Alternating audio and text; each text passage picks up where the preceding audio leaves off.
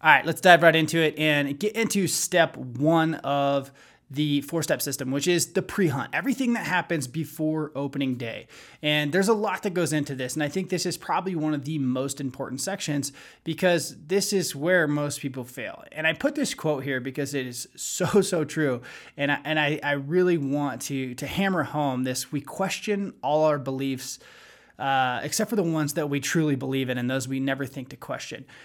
So many of you have developed your system, whether it's right or wrong, and there's things that you don't agree with. You'll say, Oh, I don't need to e scout, or I know my unit. This is one of the worst ones, is like what you think you know about a unit can be the detriment of why you're not as successful as you could be. Trust me. So I want you to question everything, uh, and we'll get into that. But I really need you to just think outside of the box and question everything that you've done and say, okay, how could I do it better? Because if you want to be more successful, maybe you need to change some of the habits that you've developed, right? So we're to dive into that. Within the pre hunt, we're to talk about uh, things you can accomplish uh, as far as efficiency and effectiveness. This is huge, huge, huge. We're gonna th- uh, how to think bigger, how to how to utilize a unit or multiple units. Uh, we're gonna talk about getting data.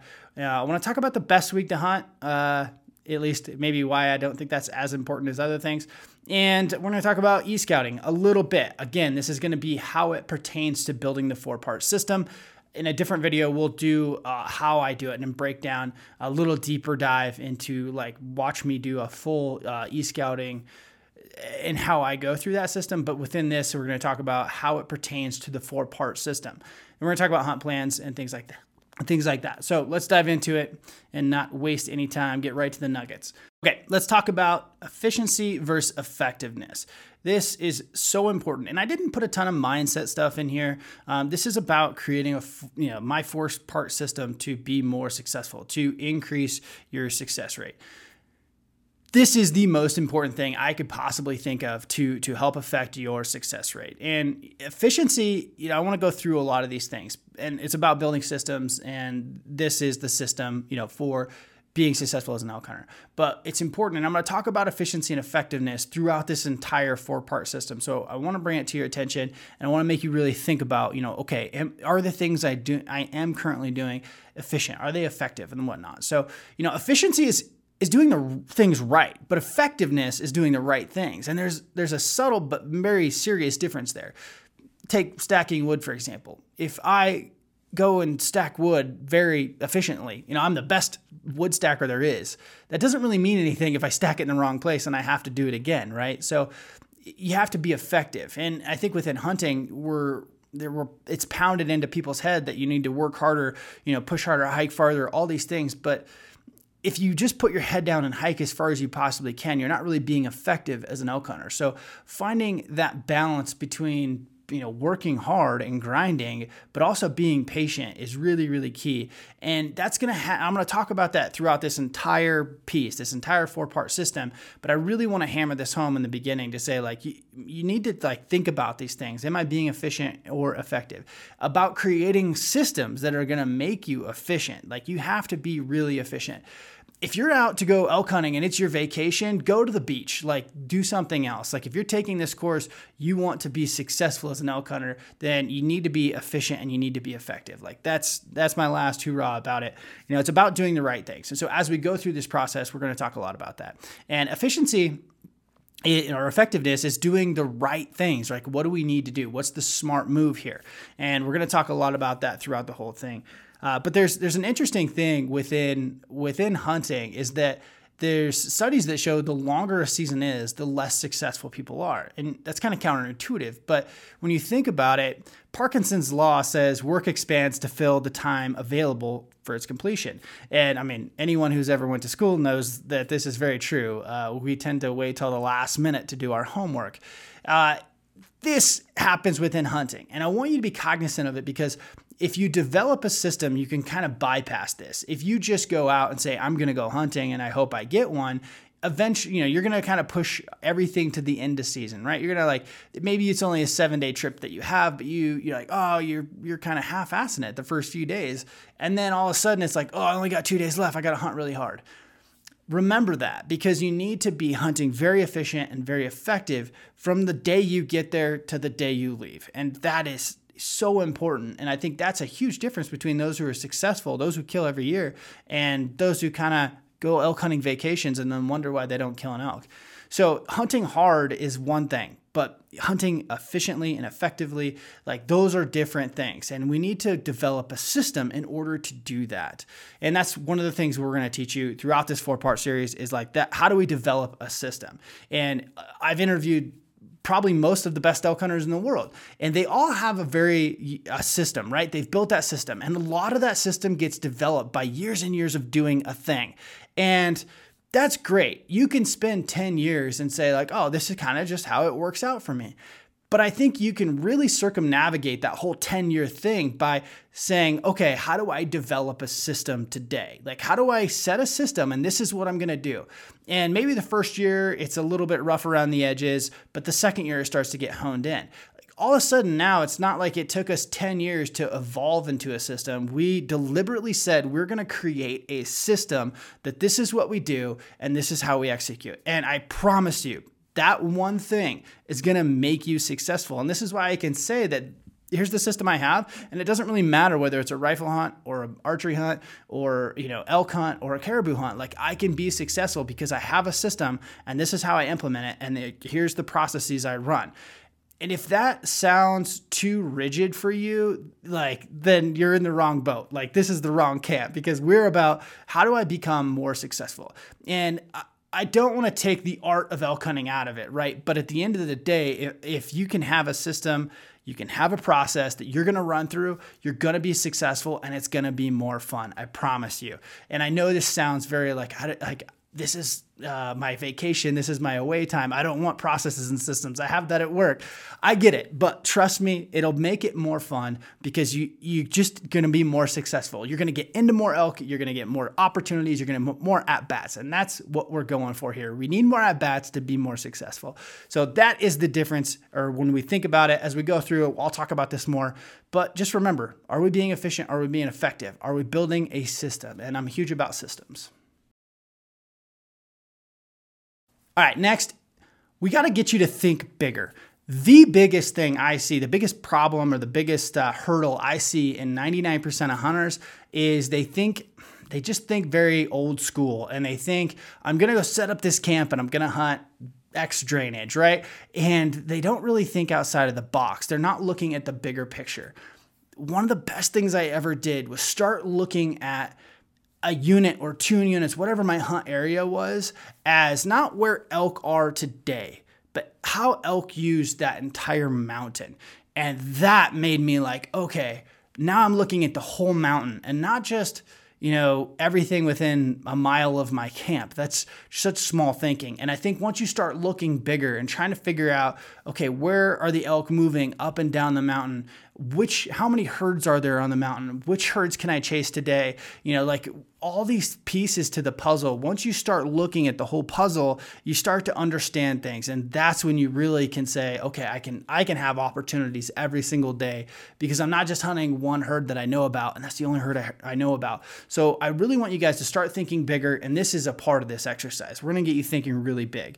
And when i start thinking bigger bigger you know i think about it in kind of a group of three, right? So for me, it's like I have three core areas. I developed my three core areas after hours and hours of research. And those core areas will change even throughout the year. Like as more data comes in, I'm getting three areas. And and maybe if I'm brand new to a unit, I, those units are or those core areas are miles apart. Or maybe they kind of start to hone in and I know that like when I when I hunt unit, whatever, one, two, three, that these areas are pretty close and I can bounce between them. And that's very efficient for me, right? So I'm being efficient, I'm being effective by having these three core areas. The next thing is like, I want to think about what are my three contingencies? And even in areas I know very, very well, I want to have three contingency backups because you just never know what's going to happen. We've all had areas where we hunted for years and all of a sudden, you know, a freak snowstorm or just some pressure or whatever, a drought, maybe like those things affect those areas. And so we could think we have the best three places and man, there's always elk in these places, but I always have an, an additional three contingencies. And when I think about contingencies, honestly, I'm, I'm looking at the, the natural resources. Uh, like that's a huge one. So feed, water, you know, what, where am I going to hunt? Like I have my three areas, but where am I going to hunt if it's a drought year? Where am I going to hunt if they're not using the same food sources? This happened to me last year. It was like I thought I knew an area, and all of a sudden the food source changed, and it was like the elk were gone, right? So, what's my contingency for a completely different food source? The next one is pressure. We've all been there, like, man, the area, even the spot I thought I'd never see anybody, someone shows up to. So we have to have a contingency plan for those things. Uh, another one is snow. This happens quite a bit. You know, you're like, oh, I got all these hunt plans and these three areas that uh, they have, I think they'll have elk or they have elk. But all of a sudden, you get nuked with snow and you realize that all of your core areas were about the same elevation and now you have to find somewhere new. You have to find somewhere lower. Uh, within I, you know maybe it's an elevation thing. Maybe the elk are up high. Maybe they're down low. You know and so like i want to have contingencies plans that fall for all of those. And and we're going to get into developing your plan and system but like this is all a part of how do i think bigger? How do i and the next piece of that is how do I balance this mobility versus you know being efficient as a hunter uh, and remoteness and whatnot. You've probably heard me talk about this, but when I look at contingency plans, and even within my core three, I want to know okay, is this remote enough that I'm not going to deal with people?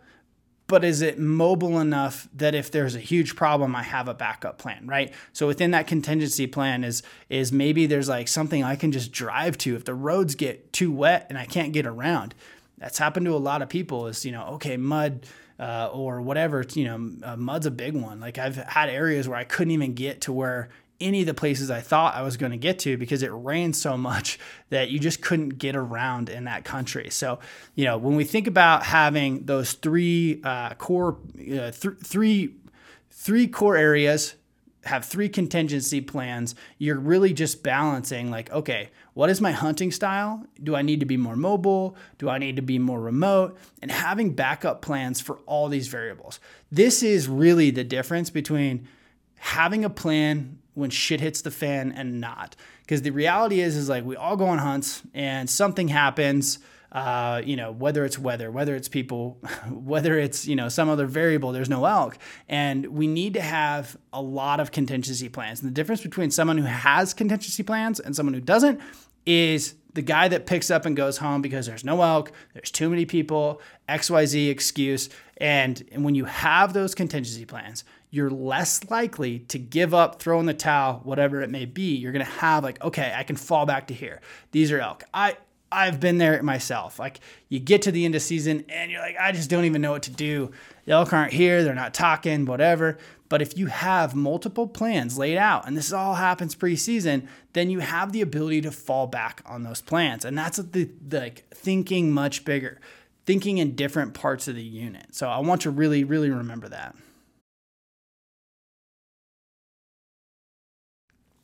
All right, I want to talk about doing your homework. So, doing your homework is, I think everyone talks about it, but not very many people do it, and they don't do a very good job of it if they do. So, when you when it comes to planning your hunt, doing all this work, all these things, like we put so much effort into elk season that I think it's so worth putting in the effort to make a few phone calls, right? And I know it's scary talking to people and all this, but but doing your homework is is getting new data. And we'll get into why new data is so important and as we develop our plan, this is a part of it. But if you have the ability to go find out anything, man, it can be the difference uh, between just trying to stumble through the woods for years or or being on elk every day. You know, essentially it boils down to doing your homework calling these people is going to give you new data, which is going to give you more at bats. You're going to get more at bats. You're going to be more consistent and you're going to have more success, right? You're going to have more options. That is for sure. So I'm going to break this into three pieces. And it's like, for me, uh, it's a call to the biologist. The biologist knows everything you ever wanted to know about that unit. It's just about asking the right questions or building the right relationship uh, most people call a, biologist and they say, well, uh, is there elk in such and such drainage? You know, and he's gonna be like, ah, yes, or no, or, you know, whatever. As soon as you start asking these questions that are just the same questions he's been getting, he's gonna lead you down the same, you know, rabbit hole that he kind of gave everybody else who called him. So it just it's not good enough to call the biologist. You want to be thinking about that big picture. So we just talked about big picture. How do how do the elk move in this mountain? That's like I'm more curious from a biologist and he's to be more receptive if I say, "Hey, you know, I've studied this a little bit. Here's here's my take on it. You know, I want I'm just kind of curious, how do elk move in in this mountain range or how do elk move in this area? Uh, are they moving you know, 20 miles? Are they moving 2 miles? Like wh- what are your elk doing? This biologist knows these elk very, very well. And while if you ask him if there's, you know, elk in Rock Creek, he's, he might say yes or no, or he'll tell you to go here. Like, I'm really curious from the biologist's perspective. What I really want to know is the big picture. Like, how are elk moving on this mountain? What ranches are they utilizing the most? Uh, even if I don't plan on hunting the border game, I want to know like where these elk are going in September. Where are they rutting? Where do they winter? Like this may be an archery hunt, and nobody asks this questions like, "Hey, what are these elk wintering at? You know, how hard was the winter? You know, uh, how good is the feed? You know, what are these elk feeding on? Just knowing there's food sources, right? You know, it's like uh, water seems like it could be an issue up here. Is it an issue or is it not? he might be like, actually, there's kind of water everywhere. Such and such creek runs all the time. You know, all these little data points are going to help you develop a better plan. And so, asking the biologist the right questions is so easy. And and if you can, ask him for collar data. Like they might give you the collar data for that area if they have it and that could tell you everything you need to know. Like it's going to tell you man look the elk are you know migrating from here to here. Seems like in the summer they really hang out in this area. Like it blows my mind how many years i went without knowing that uh, for whatever reason. And just now it's like oh man it's so easy to get and it's like this changes everything. So that's a huge huge piece of it. The next one is tag holders. If you have a limited entry tag and uh, in an area that you know maybe people don't get a hunt every single year a tag holder is a huge resource. I mean, how many times have you been on an elk hunt and said, "Oh man, if I could do that again, I would I would crush that hunt." Well, talk to the person who did it before you because then you get the opportunity. And you know, one of the uh, big secrets to this is like talk to non-residents because uh, in a lot of states, you know, residents aren't going to give up information to that state but a non-resident may not ever hunt it again, so he doesn't really care. And you have to take it with a grain of salt, like for sure. But uh, a lot of it is like, does this back the data that I'm getting from other resources? Does this back, you know, the what I talked to the biologist about? Uh, and most people will give you a lot of information. You'd be really surprised. Yeah, you'll talk to some people that don't, but I think if you called five or 10 people, you're gonna get a lot of answers. And I think the best resource for this is is probably Hunting Fool. Um, you know, Hunting Fools has a list. So if you get a tag in New Mexico or whatever, you can call every single person that's ever had that tag uh, on their list. And and I tell you what, people will give you a ton of information.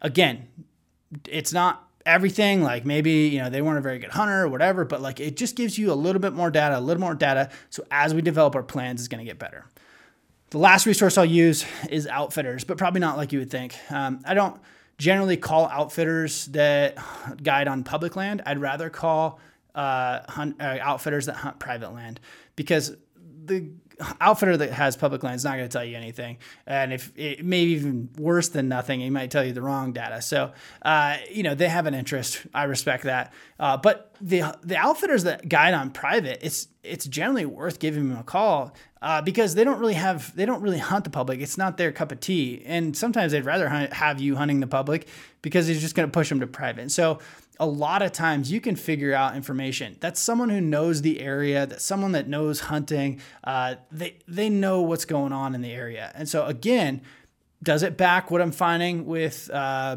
what I talked to on the biologist? Does it back what I t- or what I heard from other hunters? And, and it's a simple phone call, and you know you can learn so much from that. Another good tip is to look at outfitters' websites. You know, are they killing good bulls? Are you know how big are they killing? You know, all these things like can tell you a lot about that area just based on you know their brochure. Like you can see a lot of that data uh, just what's on the internet, right? And how easy is that to just go uh, check every outfitter's website that's in the in a, in a unit that you're going to go to. Uh, it's worth worth a worth investigation because you never know what one piece of data could change everything for you. So when it comes to homework, those are kind of the three that I use. There's other ways to do it, uh, but those are pretty key. Like I want to know where actual elk were, not hypothetical. I think we can all look at a map and say like, oh, this north face or that whatever, and oh, look at these this feed source or this water source. But none of that means anything if you don't have a big picture for how the elk are using the entire mountain. You know, I've learned so much from looking at data and saying like, oh man, these elk really move uh, from here to here, and like this this this canyon seems to be stacked with elk all summer. That's a really good resource. Even before I ever put boots on the ground, I have completely changed my plans based on some data that I've gotten. So focus on that.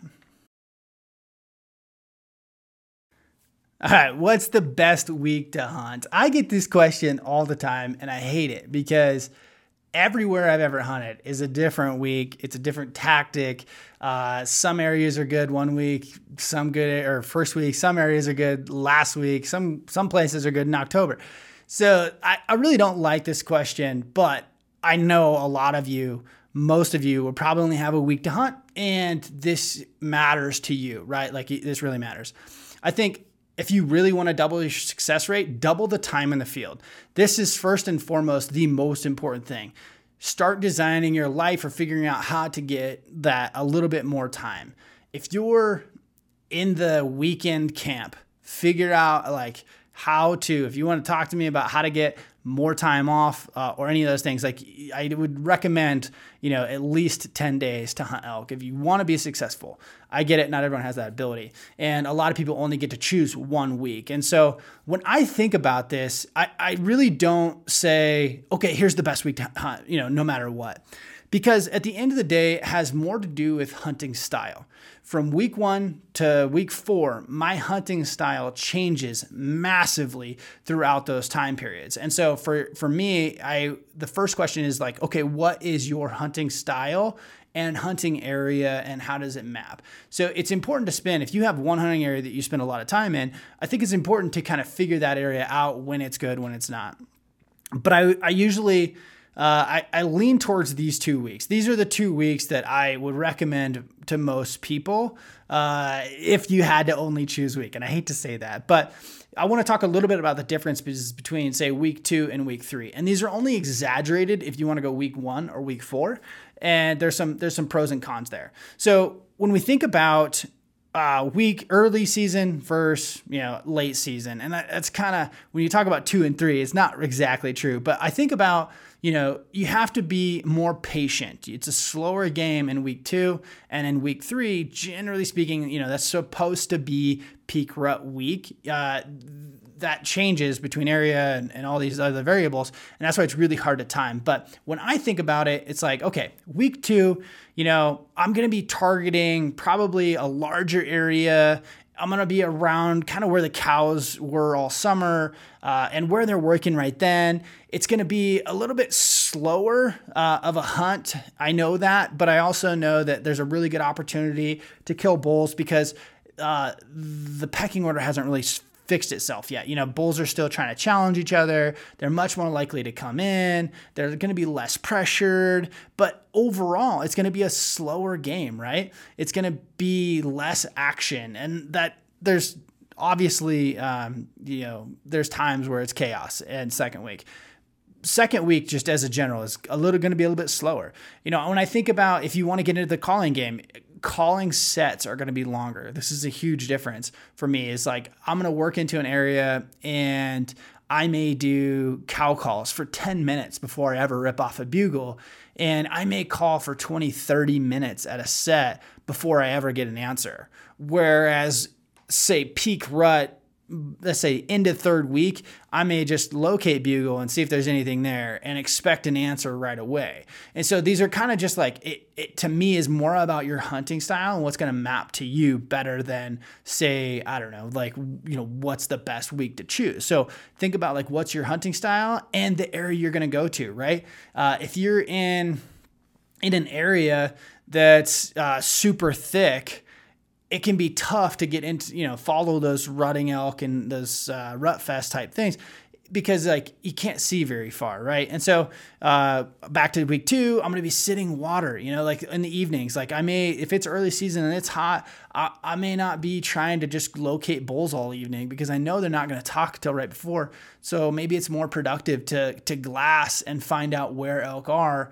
Uh, because then I can move in on those elk, you know, and kind of make a game plan. So to me, it's like I'll do more more of the slow play stuff. Week two is another good time to to do blind calling, to do those blind raking, to to get in that timber patch and do those. And we'll talk about midday tactics and whatnot. But you know, a lot of those slower play type setups where I may set up in a you know a known bedding area. I know there's usually elk in here. There's elk sign in this timber patch, and I'm gonna set up and I'm just kind of do some blind sets that second week of season, if you understand what's going on, is like you had bachelor herds out on their own. You had cow groups on their own. You know, there's probably a younger bull that came in and he's running the herd right now.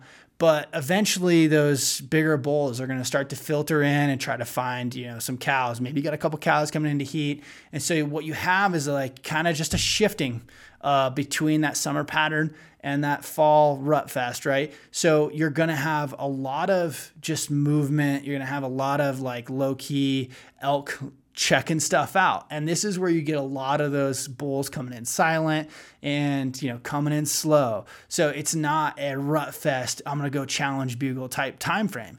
If that's what you that's what you want, it's going to be closer to, you know, the end of the season. I'm going to try to move people away from that. But, uh, you know, that's the kind of the differences. Whereas in week three, you know, I'm going to have shorter call sets. I'm covering more ground because I'm expecting elk to be screaming. And I, I, I kind of know that if I get into elk, there should be rutting pretty good.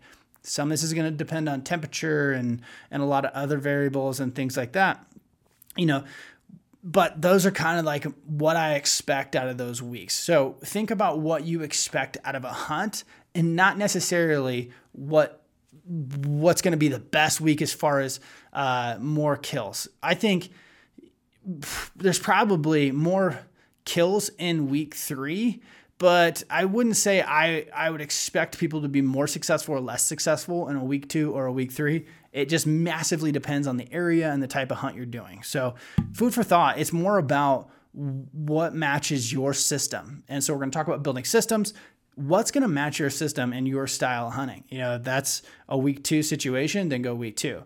I would say one of the downsides that I tend to avoid is that week three is packed with people. Like when most people think about going in September, and this is something to think about. If you're in an area that is notorious for having a lot of people, I would shy away from week three and I would really hone in on week two. I used to like week four, but you get a different type of elk. You know, you just you get an elk that's been messed with and you know all those people came in week 3 and to me is like week 3 is great if you can get away from people.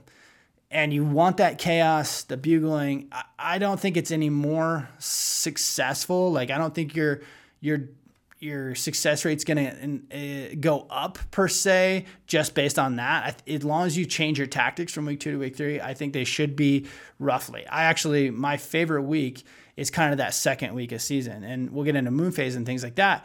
But you know, first week, a lot of elk get killed on water. A lot of elk are just haven't been messed with. And so, you know, you can find success in any of these time frames.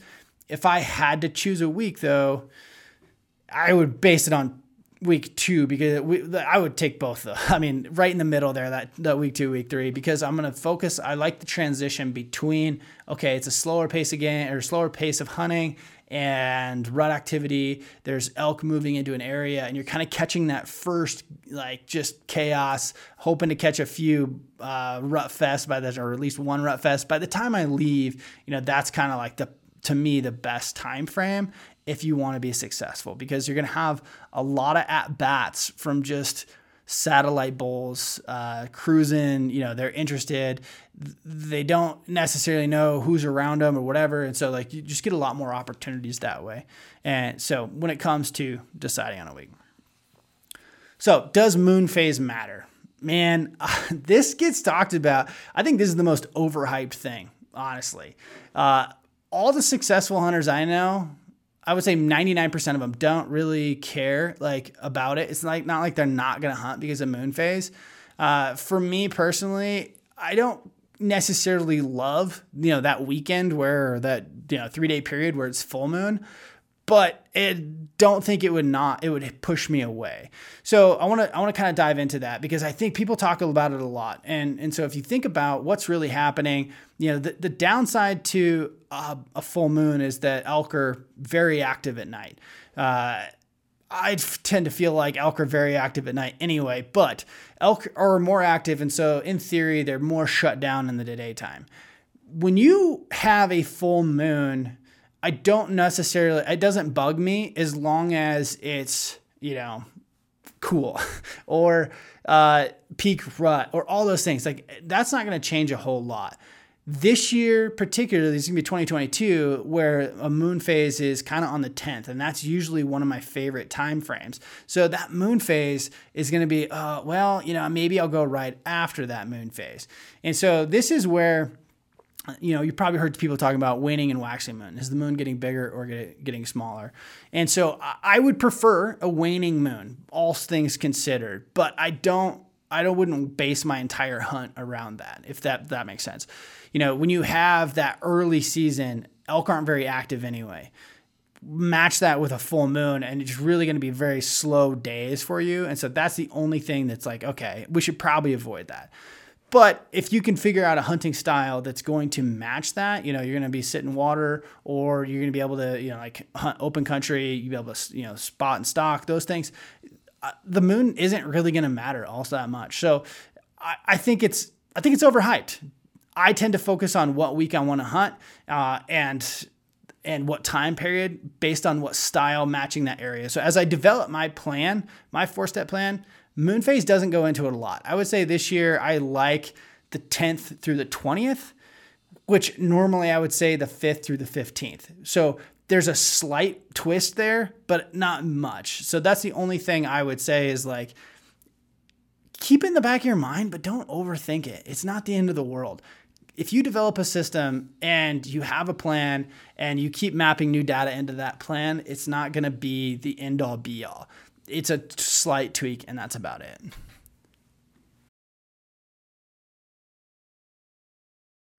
All right, so in this video, we're gonna dive into e-scouting and my e-scouting system.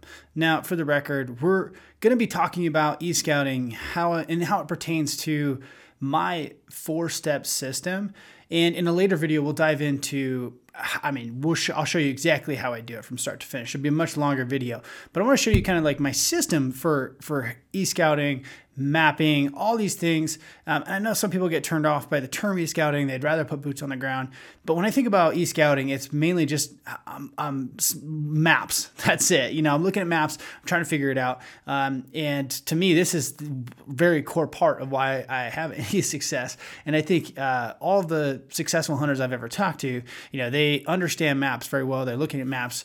Uh, they're trying to get that bigger picture. And so when I think about, okay, e-scouting, I spend a ton of time e-scouting but I'm really trying to figure out pieces to the puzzle. That's what I'm doing. And so my system for e-scouting, which I'll, I'll show in detail, um, and I'll go e-scout an entire unit for you guys. But for this, for the purpose of this part of it, is to show you like, okay, the next step of pre-hunt is to kind of map everything out, and then we're gonna go build plans off of that. But first, you know, we need to to dive into the weeds and figure out what we can figure out about this unit before we ever step foot in it. Because the practicality of it is is that I couldn't go I could go hike around in the unit but it would take me a lot longer. And if the unit was close to my house that'd be something I'm interested in or it would be doing. But most of the places I hunt are farther away from the house. I don't get a lot of time. And I'll still go scout but I I use scouting more as research or trying to find new pieces of data than I do necessarily trying to learn the unit just by foot. I can learn a lot more faster by looking at Google Earth or onX or whatever and trying to figure it out. And so I think about e-scouting in three core phases. And these phases gets rinsed and repeated, you know, as as more data comes in. And so when it starts out, and it starts out as research, and I'm just trying to figure it out. Now you could look at this broadly as saying like I'm trying to research what unit I'm going to go to. You could look at it and say, okay, I picked a unit, and I'm trying to figure out where area to go to, or, or you could say like uh, which drainage I'm going to hunt. Like it gets more granular as time and and development goes on with the process. So everything for me starts, you know, starts with research phase, uh, whether it's figuring out data for you know a unit, trying to figure out those uh, access, like all these things, um, elk populations, like all these numbers that I'm trying to figure out. So that's what I'm pouring into research once I've decided on a place or maybe even like a potential place, I'll start exploring. And I spend a ton of time on the map just looking and I'm just kind of exploring stuff, looking for those features, looking for terrain types, looking for those pieces that look elky to me. And I know for a lot of people, they're like, oh man, that just doesn't make sense. Um, and I'll kind of go through that. But essentially i'm going to spend a lot of time exploring and then i'm going to hone in a little bit right i'm going to try to dive a little bit deeper into a smaller area then I'm going to go back and start all over and say, okay, now try to find some new data, try to find some new research. Uh, maybe that's like I, I chose a unit and now I'm I'm diving into like okay let's let's get a little more granular. Maybe I go talk to the biologist and figure out a little more information. then I'm gonna go back to the maps. And so it's this constant process of these three phases: research, explore, hone. Research, explore, hone. And even once I once I get to boots on the ground, it, it goes back to the drawing board. Like I, I may go out and scout something, right? I'll go check a couple glassing points and like, oh, I can't really see what I can thought I could see it goes back to the map. And then, you know, I went and got some research. I got some new information. I'm going to do a little bit of exploring and kind of hone in that system. And all I'm doing is trying to hone in the exact place uh, that I want to hunt, or maybe, you know, hone in on how I can best be efficient and effective in that area, you know, by lapping in certain different uh, hunts or, you know, trails that I'm like, okay, I can get to here from this glassing point. I can see a lot of this. So, and I'm really just trying to hone in on what it is. So it starts very, very big in selecting a unit and then it works in to trying to figure out what the elk are doing, where they are, and all those things. So it's a constant process of research, uh, explore, and hone. And and I think you know it's like you have to dive into it, right? With every new piece of data, you really reanalyze and go back to the drawing board and say, okay, you know, now that I know this, or man, this water hole, does that change anything? And again, we're just trying to get the bigger picture. Where are these elk and what are they doing?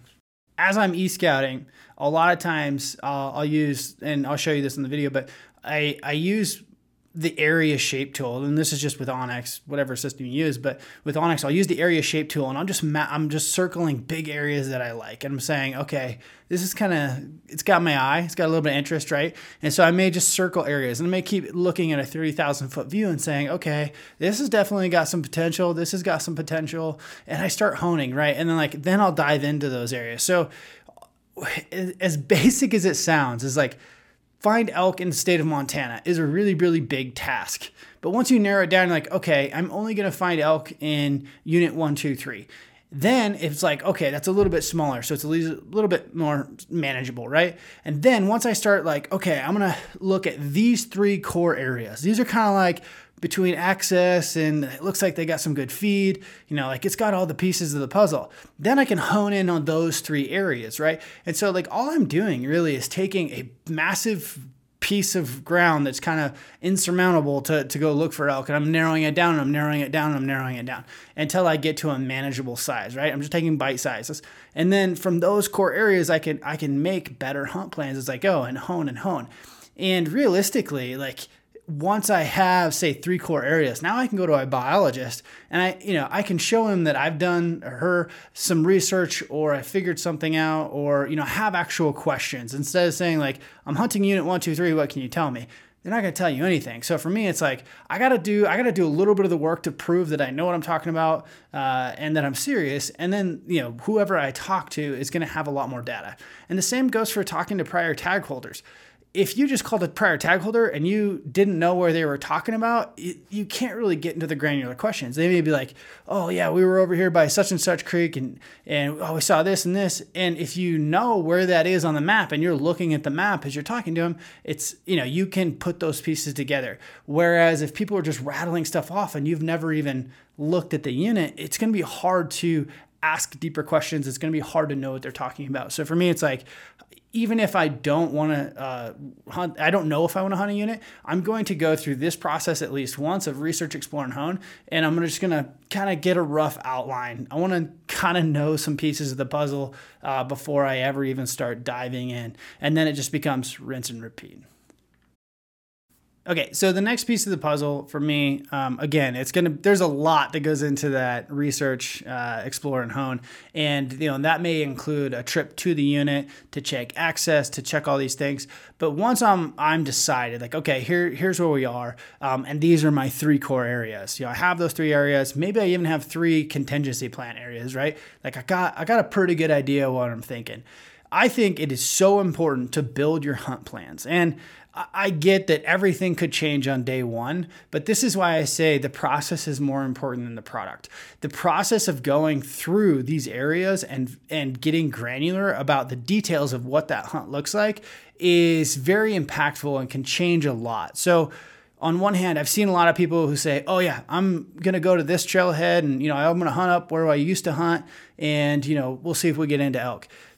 That you just, I can know so much more about a hunt by diving into that with granular plans that I say, okay, I'm going to map these two uh, glassing points together, or I'm going to, you know, here's my route that I think I can work this basin and bugle and see if I can locate an elk in there, uh, or you know, where where I'm, I can work out all the details of that hunt before I ever step foot.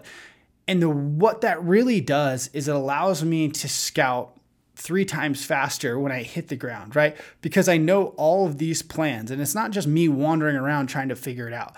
Because the difference is if I have seven days to get something done and I'm spending five of them just wandering around trying to figure it out, versus me having all these hunt plans laid out, I can go and say, I'm going to execute these five hunt plans probably in two to three days and I'll, I'll know what's in that area or if I need to move or, or change data, right? And that's going to give me a bunch of more data points that I can go back and say, okay, now with all this new information, how do I change my hunt plans? How do I how do I go back to the e scouting and say like, okay, what was it about that previous plan that worked or didn't work, and I can change it, right? So for me, it comes into first starting with areas of interest too, which is to me like more grant, like more tight, tight areas like this particular drainage right? I'm going to look at this drainage uh, and i really like these features. A lot of the features say maybe it's like i, I think it's going to have really good food sources for that time of year um, those type of things. So i'm looking for smaller areas versus you know, when I when I circle an area of interest,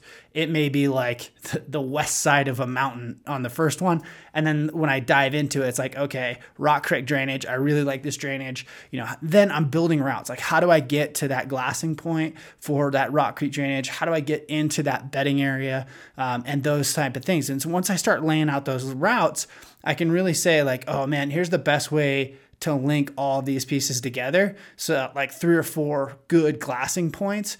And maybe I subtract one of those glassing points, but I add one over here because I'm like, man, if I just stick on this route within a day, you know, an evening and a morning, I could probably tell you whether there's elk in that drainage or not. So, it's really important for me to like map my routes out and figure that out instead of just showing up and trying to like play guess and check. It's just a waste of time. And it, again, it's like, how do we be effective and efficient? And to me, like building your hunt plans, building your routes, all those things are really, really important.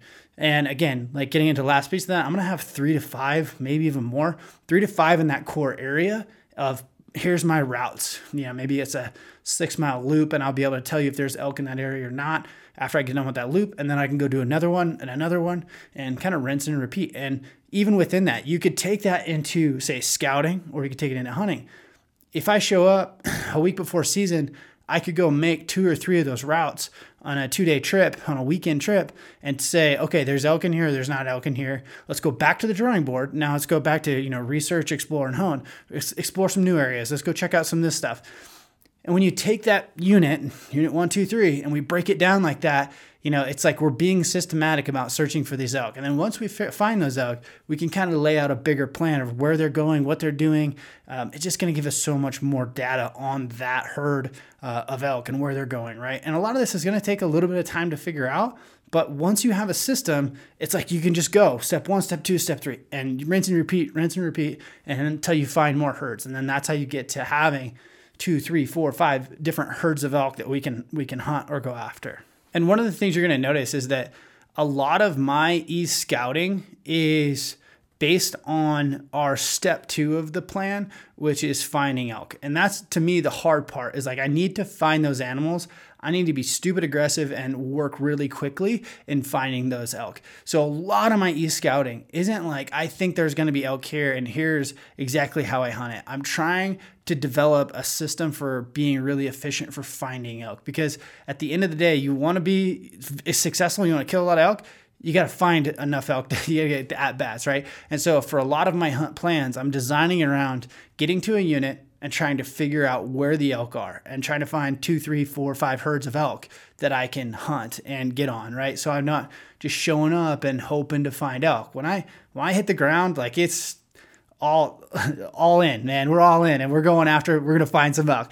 And so like that's where I develop my hunt plans. A lot of my e-scouting is like I want systems so that when I show up, I don't even have to think. I'm just executing plans and I'm gonna find those elk like within a day or two. That's the best case scenario.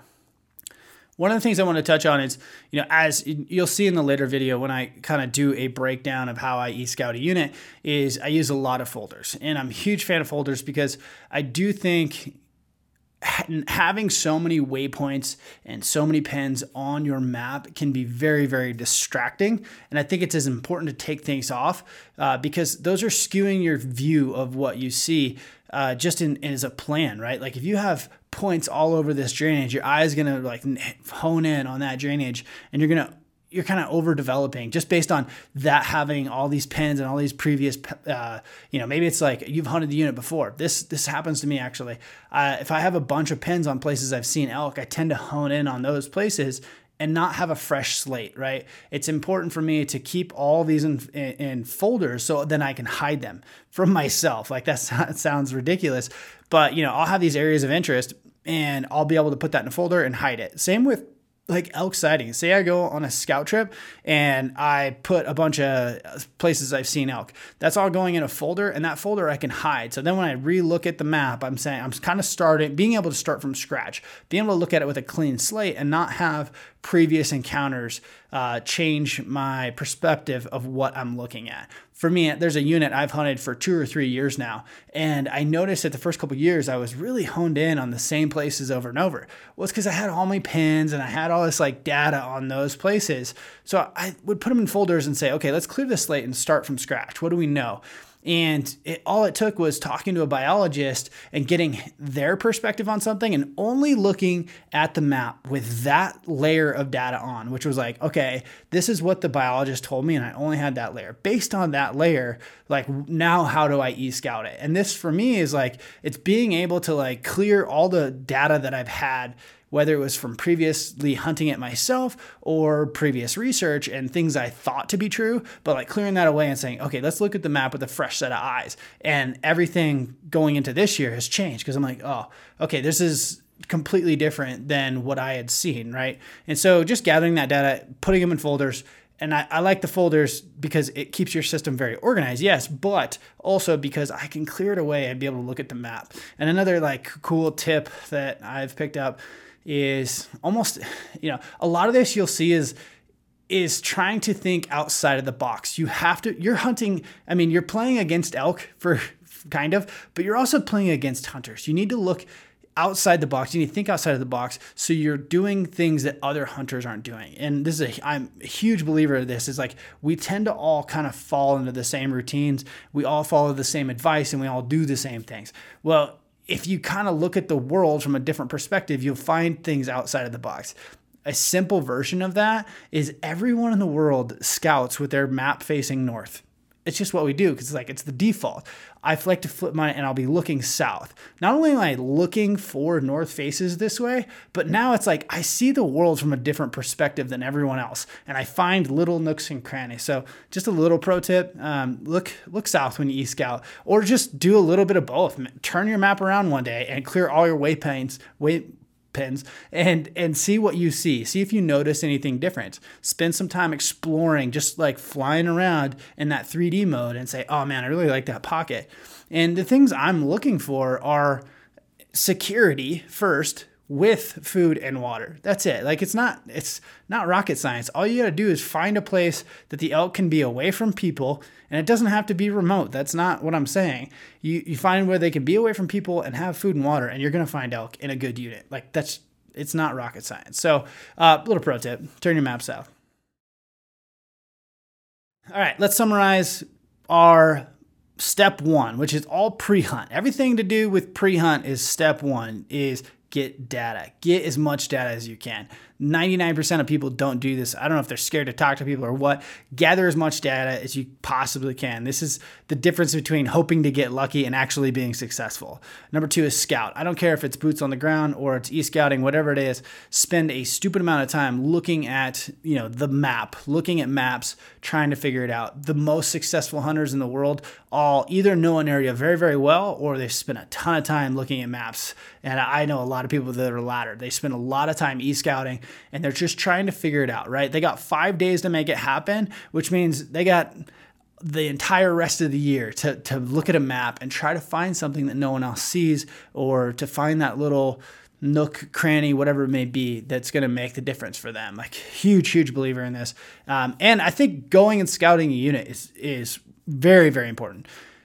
I like to do both. This is not for me like a hey, I'm just going to spend as many boots um, boots on the ground time as I can. But I go and I confirm boots on the ground since confirming to me, and I'll look at a map for hours and hours, and then I go confirm, come back to the map, confirm, come back to the map, and that has like been really huge. But I think I've been on enough hunts now that I know I can show up to a hunt the first day I've ever stepped foot in that unit and be able to find elk within a day or two.